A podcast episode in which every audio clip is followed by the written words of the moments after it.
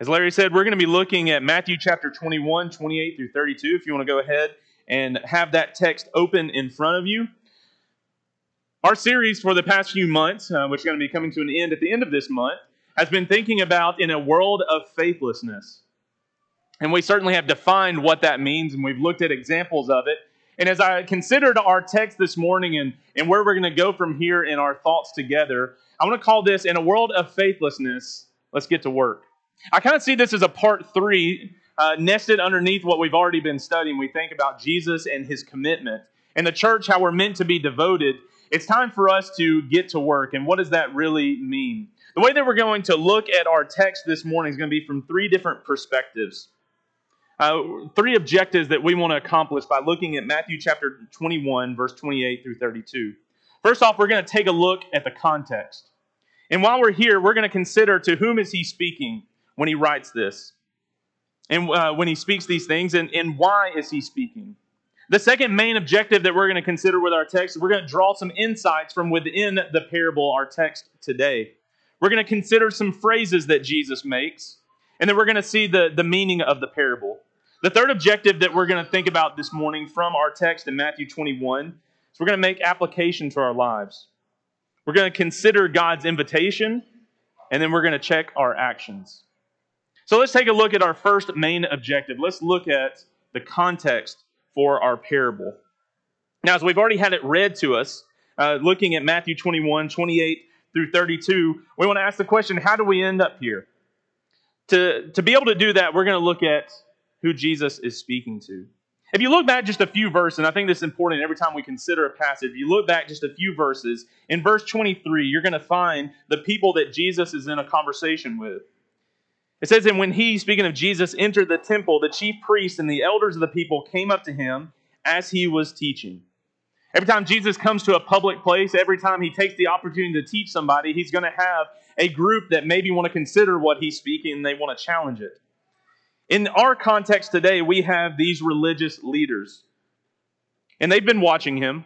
This is not the first time that they have questioned him. And at the heart of the conversation they're having with him is going to be over his authority. And what Jesus is going to do, and this is considering our context, he's speaking to these religious leaders, he's going to give two parables. And in the midst of these parables, he's going to have a dialogue with them. He's going to ask them some questions. If you look at verse 31, he asked them a question, and it says, They said. The they to which he is referring is going to be these religious leaders. The second parable, which we do not have time to cover today, starting in verse 33 and going through the end of the chapter, once again, you can see in verse 41 it says, And they said to him. The group of religious leaders Jesus gives these parables to, and he's going to ask them some questions. And he wants to gauge their understanding on what he is doing. And so he's going to draw these applications to them immediately from these two parables. But I do want to set this to the side. To whom is he speaking? We'll find out more about their mentality and why Jesus needed to address them. But let's now think about why he is speaking these things. We know the crowd and we know the objects, but why is he speaking them? Now, the conversation that Jesus has, we said, is going to be based off of authority. They are looking at what Jesus is doing and they are challenging his authority. And they're thinking, why are you doing these things or how are you able to do them? You're casting out demons and you're doing all of these great deeds. You have to have somebody's authority. Now, we should know intuitively where the authority is coming from. It's God. But Jesus is asking them a question, verse 24. I'll ask you one question. The infamous tactic of responding to a question with a question. He's done this before and he'll uh, do it many other times, but he's going to ask them, All right, if you're going to want to know my authority, let me ask you a question. All right, this, this baptism of John, you know who John the Baptist is, you know what he's been doing. Uh, his message and what he's been talking about, is it come from God or is it not? Now, the religious leaders, they're going to get all upset about this because they're going to have a hard time responding to this message or this question. And here's why. If John's message was from heaven, they were not following him. As in, John's authority came from God, and they are dismissing God's authority. The second option is if John's message is man made, they are too afraid to do anything about it because of their fear of the people. If you were to take down why he's speaking the parable that we're about to get to, what has led into this is not just the question with a question tactic. He's really getting to the heart of these religious leaders. And here's what he's saying You guys have failed to act. In whatever the case may be, you have failed to act. Whether you think that John's message is from heaven or you think that it is man made, you're too afraid of people or you're too afraid of yourself and the changes that you need to make you have failed to act. You haven't gotten to work. So, why is he asking these parables, or why is he presenting these parables? Is to challenge their actions. In a world of faithlessness, we have seen people who have not moved on, uh, for God. They have not taken the next step. And as Jesus is dialoguing with these individuals, he's saying, You guys are not moving.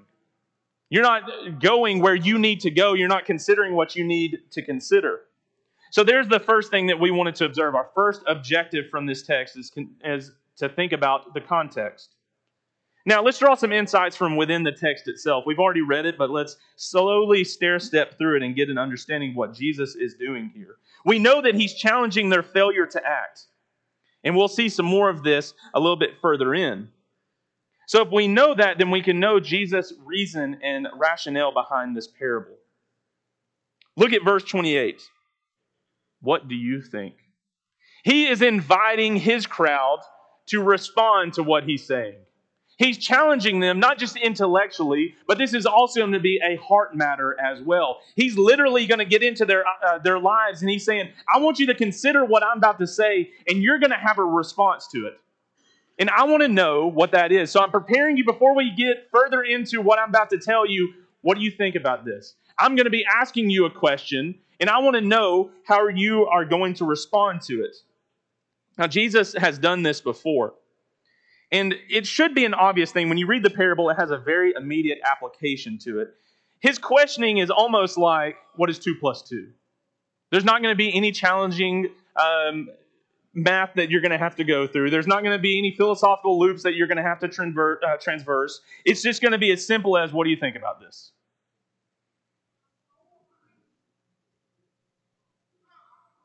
The second parable, and we'll see their answer in just a second, but the second parable, they give a little bit of a stronger response. Once again, we won't look at all the details, but I do at least want to look at how passionate they are with their response. Look at verse 41. These same religious leaders they said to him, He will put those wretches to a miserable death and let out the vineyards to other tenants who will give him the fruits of their seasons. Now, by knowing their response here, we can see maybe how they have escalated as we go through this parable. They're passionate about their answers. When he's asking them something very simple that they can get to a conclusion of, you can see how upset they are, where they're looking at the story he's telling and they are invested. And they say, well, it's quite obvious what should be happening here. The second parable has an obviousness to it, and the first parable will as well. As you can see in verse 31, they give just a two word response because they know the answer. It's obvious as 2 plus 2 equals 4. Now, Matthew has done this before where he's shown us where Jesus has asked the same thing of what do you think? In chapter 17, verse 25, Jesus asked them, What do you think? From whom do kings of the earth take toll or tax? From their sons or from others? And he teaches them something there. In chapter 18, verse 12, he says, What do you think? If a man has a hundred sheep and one of them has gone astray, does he not leave the 99 on the mountains and go in search of the one that went astray? In chapter 22, verse 42, what do you think about the Christ? Whose son is he? Now, these questions, if you look at each one of them, when he says, What do you think? they have an obviousness to them. There's nothing that I'm presenting here today. There's nothing that we're reading from Jesus that's going to catch us off guard where we thought, I've never thought about that before. You read it and you realize very quickly the immediate application of it, which is why we still want to draw some insights from the text to have a better understanding about why he is doing this. But take note of this Jesus invites a response. And it's going to require more than a verbal response. So tuck that away in your mind. Jesus is inviting a response, and it's more than a verbal response. Now, the next thing that I want to look at within this text are the sons. We continue in verse 28. A man had two sons. And he went to the first and he said, Son, go work in the vineyard today. he said, I will not. But afterward, he changed his mind and went. And went to the other son, and he said the same.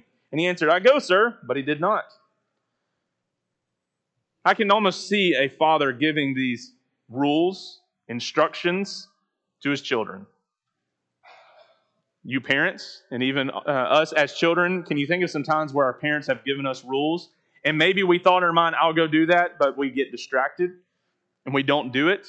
And then we step back and we think, oh, okay, I need to do that. And so we get up and we respond to it. But on the flip side of it, we can think about this as well. And I can think of a, a father asking a son, having a uh, situation of that, telling them to go do something, and they just flat out don't do it. Oh, yeah, dad, I will go do, I'll go clean up my room. I'll go clean up those toys.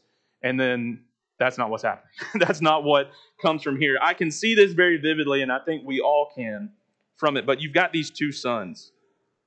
Whether they're talking about an older and a younger one, it doesn't matter. You've got two of them that are given the same exact command go and work in the vineyard today. Don't go work in the vineyard tomorrow. Don't consider it and think about what you'll do at a, a later time. It's very detailed in the sense of it's straight to the point go and work. In a world of faithlessness, as we've seen, one of the issues with faithlessness is that we don't work. We become apathetic. We become paralyzed in our actions for a lot of different reasons. And we don't take the, net, uh, the next step forward that we should. But in a world of faith, we act. In a world of faith, we get to work. It doesn't matter what other people are doing, it doesn't matter what the other son is doing. We have a responsibility because we are all equally given the commandment to go and work. Now, take note of this. When he gives them the, the command, go and work in the vineyard, you're going to see two verbal responses. Now, I've told you already to tuck something away. So let's think about their verbal responses. The first one says, I will not.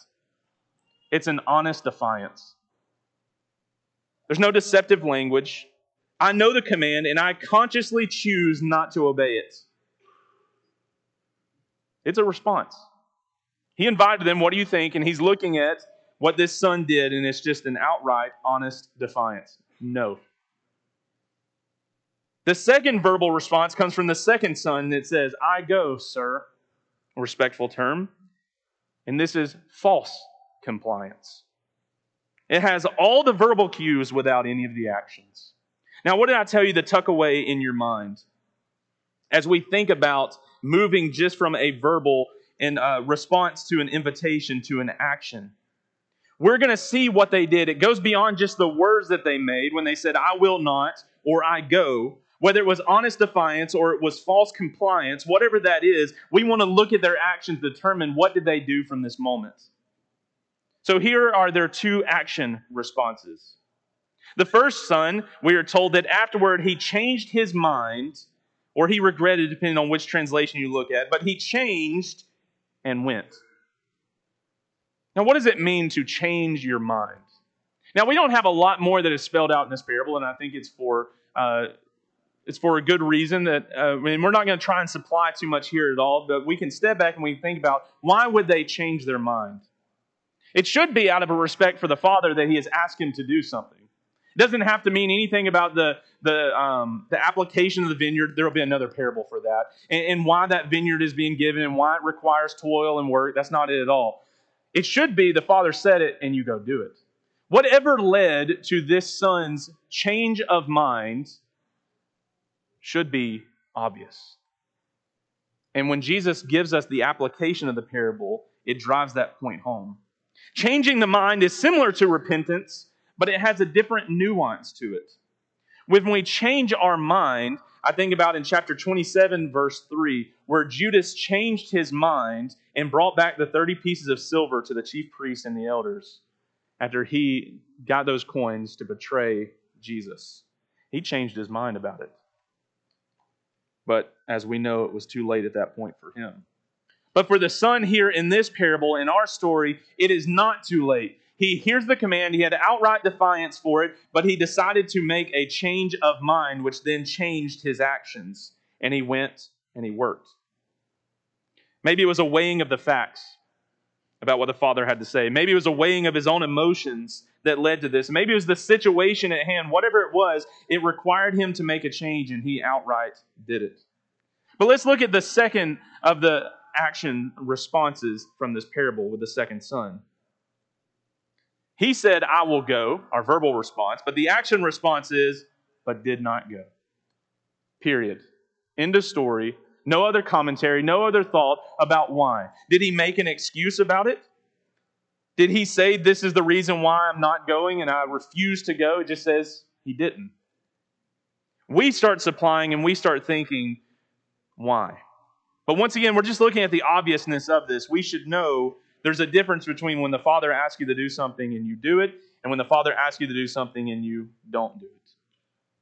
And what's convenient about this parable, Jesus has already invited a response, which means he's going to be giving us the application of it as well. In verse 31, which of the two did the will of his Father? That's the question. It's not all the other excuses not all the other things involved. It's which one did the will of the Father? And they say in verse 31, the first. Now, I think about their response in verse 31 and their response in verse 41. It's similar to other times that we'll see through the scriptures, and I think mainly about David. When David is given a parable about uh, that, that lamb and the man who owns it, and you know this is in conjunction with David and his adultery. By the end of the story, David is upset about this man that has that sheep that is taken away, uh, or that lamb that is taken away, and and it's been slaughtered, and he's all upset. And he's like, "Man, we need to go after that person." And Nathan, the prophet who had told him that story, turns around. And he said, "Talking about you." And what you've done with Bathsheba and what you've done with Uriah's wife. And then we see his repentance. We see him changing because that had brought to light something. When we watch this, we should see a change. Now, they're giving all the right words. They know what they should be doing. They know the answer to the question, Who did the will of the Father? There's no real calculations I have to perform to know what I'm supposed to do or who was doing what was right. But let's look at how Jesus deals with the parable and their response. Here's another insight from the text. He says, Truly I say to you. You have to pay attention every time that Jesus gives you an application of his parable. I almost want to consider it's uh, you're doubly uh, responsible for it. There's some times where he'll speak in parables because people are not ready to receive them. There's other times when he speaks in parables and he gives the application of them where it's like, oh, he really, he knows that I know. There's no sitting back and deliberating on this. He knows what I should be doing, and He's laying it right out in front of me. But when he says, truly, truly, or truly I say to you, there's no getting around the meaning. The tax collectors and the prostitutes go in the kingdom of God before you. Now, remember the you here are the religious leaders who think that they are doing what is correct.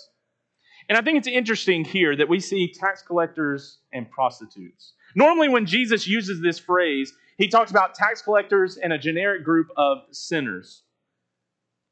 But to just go ahead and jump into tax collectors and prostitutes, he's getting to the vilest of the vile. He's getting immediately to people's lives that are doing what is wrong. There's no supplying extra information at all. You know, these people in these categories need to make some serious changes. When you think about someone that was considered a sinner that came to Jesus, I think about in Luke chapter 7 with the woman who washed Jesus' feet. The people around in that scenario got all upset because she was washing Jesus' feet. And do you remember the question that they asked him?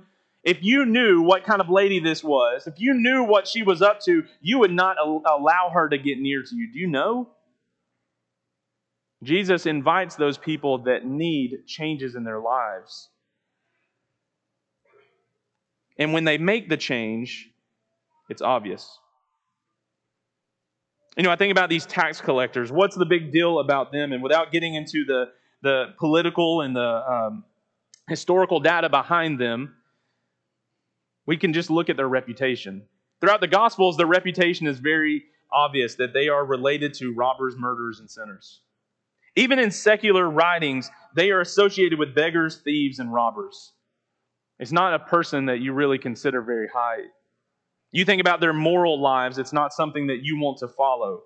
And for these religious leaders, they're told that a tax collector is going to enter into the kingdom of God before them. A couple of times in the book of Luke, when a tax collector gets called out, or maybe when they ask, What do I need to do to change? I think about Luke chapter 3, 10 through 13. John the Baptist has some of these tax collectors that come to him. They said, What do we need to do? And he says, Collect no more than you are authorized to do.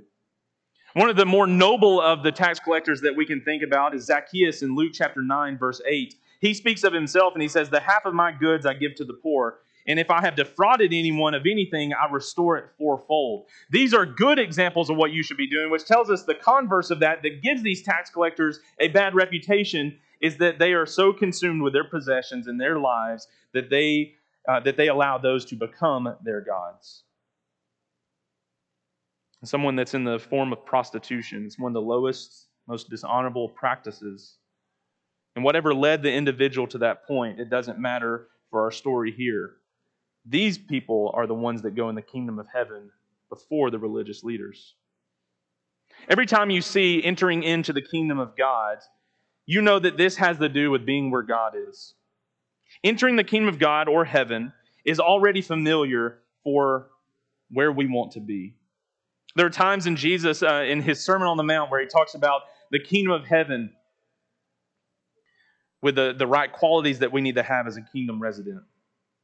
You think about his uh, story in chapter 7, verse 21 through 23, when he says, The kingdom of God. And those people that will stand before the judgment of God, it's those that are doing the will of the Father.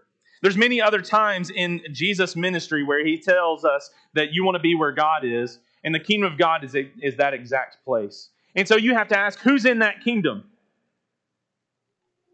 The Beatitudes, he says, the poor in spirit, those that are persecuted for righteousness, and really he's bundling everything together. He says the ones that want to follow after God. The crowd here wants to be where God's kingdom is. And he's telling them, you, you have people that are going in before you.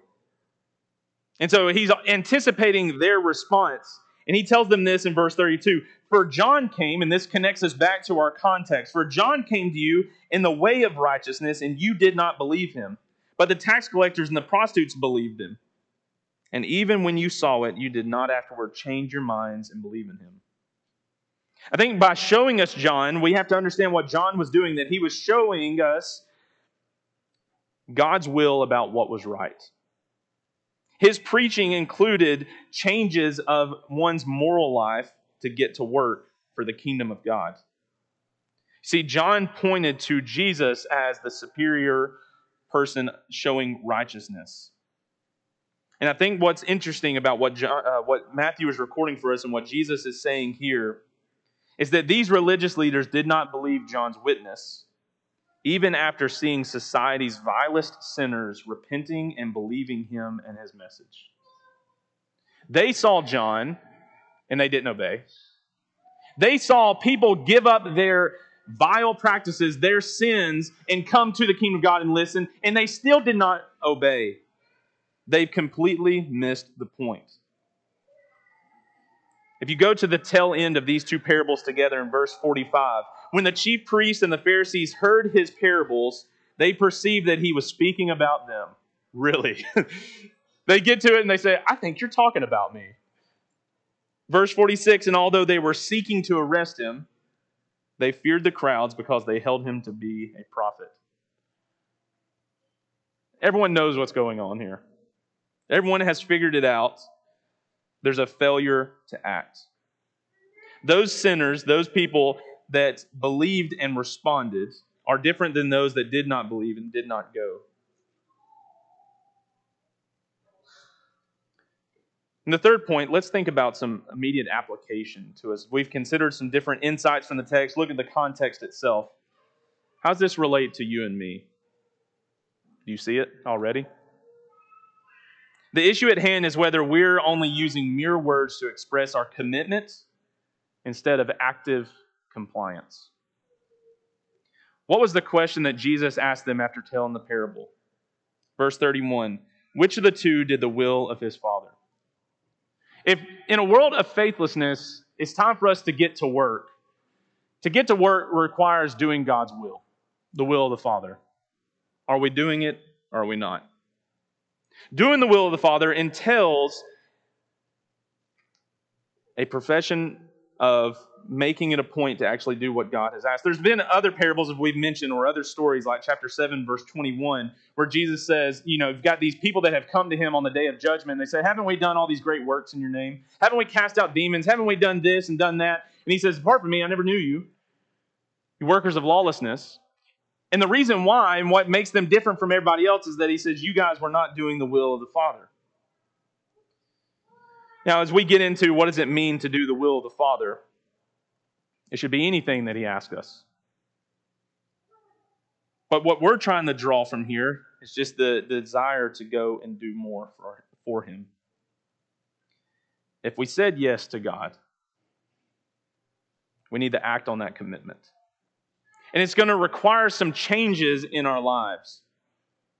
Even after, maybe for a time we said, No, I'm not going to follow you, God. I, would rather live this kind of life and do this kind of thing. If we've, if we've died to that way of living, if we've died to sin and we say, All right, I'm going to follow after you and I want to do the will of the Father, it's time for us to get up and go. There should have been initial change, but maybe we need to recheck ourselves in that commitment. But it requires a change of minds. We have to remove barriers in our lives that uh, prohibit us from seeing or maybe responding to God in the right way. I mean, a lot of times we have to remove ourselves, but we should be able to see the obvious. So let's think about God's invitation. You see, the tax collectors and the prostitutes, they heard and they responded. The tax collectors stopped their love of the world, if you want to think about it in this way. The prostitutes stopped their dependence maybe on their self and, and all these other pieces of baggage in their lives. Let's ask this where do we find ourselves in proximity to the tax collectors and the prostitutes? When you think about them and you respond the same way the religious leaders did, or you're at least presented with the ability to respond with this invitation, do we think about the Pharisee that stood up and he said, I'm glad I'm not like this tax collector who's over here on his knees praying to God, asking for mercy? Do we look and he's like, you know what, I'm very far away from a tax collector? Do we think about the people that looked at the, the sinful woman that came to wash Jesus' feet and say, if you only knew what manner of woman this was? Essentially, those are tax collectors and prostitutes and sinners, and, and I'm over here. What is my proximity to them in this story? Do I find some group of people that are unrelated, or I find myself saying, I need to make some changes? You see, they were ready to change because they wanted to be in the kingdom. And I don't think there's anybody here really that's looking at this and thinking, well, I don't want to be in the kingdom. But we have to check up on our response to the invitation. And the way we're going to frame this this morning is we're going to consider uh, we're going to consider our response by thinking about our flakiness. Are we committed or not? We're going to do it in three separate realms. The first one's going to be with morality. If we said that we're going to get to work for God and we're going to, to give up practices, and although for a time we said we're not going to go, if we say that we're going to go, we're going to change our minds, we're going to change our actions, and we're going to be where God is, we have to say no to sin as we're saying yes to God. At some point, maybe we have told him, Yes, I'll change my actions. I'll stop lying. I'll stop cheating. I'll stop stealing. I'll stop watching porn. I'll stop going too far with my boyfriend or my girlfriend. I will stop fill in the blank. If we're all in and we're committed and it's time to work, we have to change our morality. And it's going to get into our lives, it's going to get into our hearts, it's going to get into our homes. But God expects it. The second realm is going to be in regard to the church. Do you consider yourself to, to be on the edge of actually uh, wanting to be committed when it comes to the church? What's your commitment level? Are you saying yes but failing to act? Are you teaching Bible class? Are you setting up for an event? Are you running a ministry? Are you meeting to serve? Are you calling or texting on people, uh, calling or texting people to see how they're doing? If we don't want to to verge on the edge of un, uh, being flaky and we want to be committed, we have to go beyond just saying, Yes, I'm going to do that, and we actually have to do it. There's a couple of tests maybe we can give to ourselves to see if we're actually being active in the church or not. Have you noticed fewer people ask you to help? Have you noticed that people talk about events, plans, etc., without you being included? Have you had some responsibilities removed from you?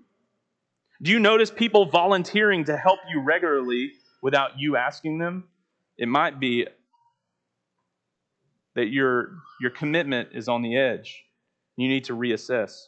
Are we being active in the body of Christ? Are we studying with people within the church? Are we giving and providing that encouragement? As we think about our commitment here to the church, are we allowing other things to take us away? Are we allowing our secular uh, commitments to override our spiritual ones of being here together? Do we turn down social invitations to spend time with our family? Are we turning down social uh, things to spend time with the church? Are we willing to turn down our family or even those things for spiritual reasons? If a friend contacts you to talk, are you ready? If there's a church event, are you asking, are we going? Do you rework your school, job, sports, vacation, or family plans to fit spiritual ones? You say things like, we can just go to something else later? We can watch it online, or we can just miss this one event? Are there church events that you're not willing to attend? I'm not going to teach Bible class anymore. I won't go to that because I don't like it. It's too hard to do this. I'm not going to go and spend more time with the, the church in these areas. We have to check our commitment and our actions. In the last realm, we think about morality, we think about church, and then there's evangelism. Are we studying with the lost? Do you know some lost people that don't know Jesus around you? Are you taking God's invitation, the same one that's presented to you that hopefully you have responded the right way to? Are you taking that to someone else? Or do we shy away from teaching truth? In a world of faithlessness, it's time to get to work. Who's doing the will of the Father? Have you noticed some things in your life that have presented challenges to you that have come up as points where you feel like you're slowly stepping away? You, have you allowed other things to, uh, to change your commitment? Have you been giving a verbal response, but you have not been acting on it? We want to pray with you. And prayer is not just this thing so we can write it down. We say, We prayed for you today. We seriously want to be an encouragement to each other because we're trying to make it through this world and we're trying to make it through with other people. If you just say, you know what, I've been struggling and I don't know where to get started, we want to pray about that. If you're thinking, you know what, I've been struggling with some sin in my life and I don't know which way to turn, we want to pray about it. If you're thinking, you know what, I don't even know what the invitation that God is asking me, we want to talk about it. We seriously mean we want to pray with you. Does not matter what's going on in your life. We're about to have a time where we're going to invite you to come so that we can pray, but you can certainly let any of us know afterwards. It, you can talk to an elder, you can talk to a deacon, a member, and just say, hey, I've got this going on. It should happen in that way, but we're about to have a time that is just for you to take hold of that. But maybe you really need to respond to God's invitation. And He says, I want you to be my son. I want you to be my daughter. I want you to have your sins removed so that you can have the kingdom of God. Takes a response. Is it just a verbal one, or is it one that permeates every aspect of our life? You can die to sin. You can give up all of those things, allow those to be removed, and you can be buried with Christ in baptism, united with Him in a death like His, because He did that for me and you so that we could rise to walk in newness of life, so we can have eternal life waiting for us. Do you want to do the will of the Father? You only find it through the Son. Make the commitment today. Say yes to the Father, and let's get to work. Can we help you? Think about these things as we stand, as we sing.